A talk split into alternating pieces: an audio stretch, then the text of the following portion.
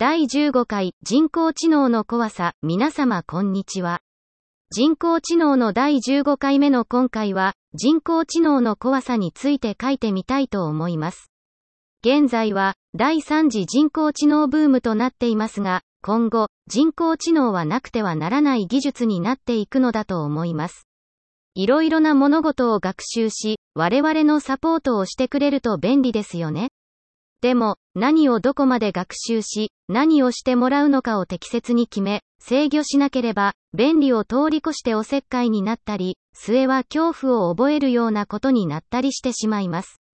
例えば、こんな話はどうでしょうか？職場でインターネットをしていると美味しそうな食べ物の情報が出てきました。美味しそうだなぁと思いながら見ていたんだよ、と家で夕食を食べながら話をしました。すると、ああ、本当に美味しそうだったよね。同じ情報を見たよ、なんて話になり、すごく盛り上がりました。するとたまたま、その美味しそうな食べ物が名物になっている地方の番組がやっていましたので、じゃあ、旅行に行こうか、と話が弾んでいきました。ちょうどボーナス時期で家計に余裕があったのも幸いです。早速、いつも利用しているホテル予約サイトで宿を検索すると、ラッキーなことにキャンペーンが実施されており、その地方のクーポン券を手に入れることができました。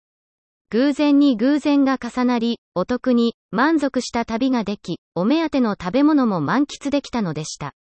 いかがでしょうか？ありそうな話ですよね？本当にたまたま、このようなことが起こるかもしれません。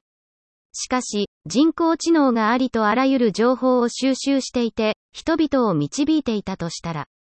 スマートフォンを使った検索履歴や位置情報、ネットショッピングの履歴などは簡単に収集することができます。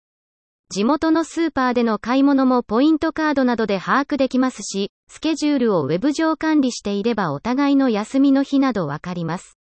また、動画の配信サービスでは、いつもどんな種類の動画を見ているかでその人の思考を特定できるでしょう。このように収集した情報から、いかにしてその人たちにお金を使わせようかと人工知能が考えた結果、先の話のように働きかけ、人々が蒸気のような行動をとったとしたら、それはもう人工知能の思うツボですよね。まあ、使っている方々が満足しているのであれば、問題ないのかもしれませんが。でも、ちょっと考えると怖くなってしまいませんか？すでに、我々の生活の中に人工知能は導入されてして、知らない間にお世話になっていたり、誘導されていたりしているかもしれませんし、そうされていると思います。人工知能はいろいろなところから情報を収集し、自動的に学習することができます。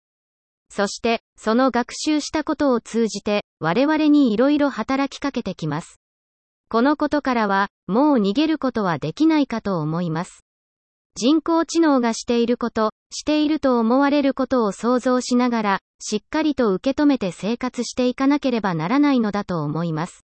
何をしようとしているのかを想像できさえすれば、最低限恐怖にはつながらないのではないかと思います。次回は、今回とは逆に人工知能の凄さについて書いてみたいと思います。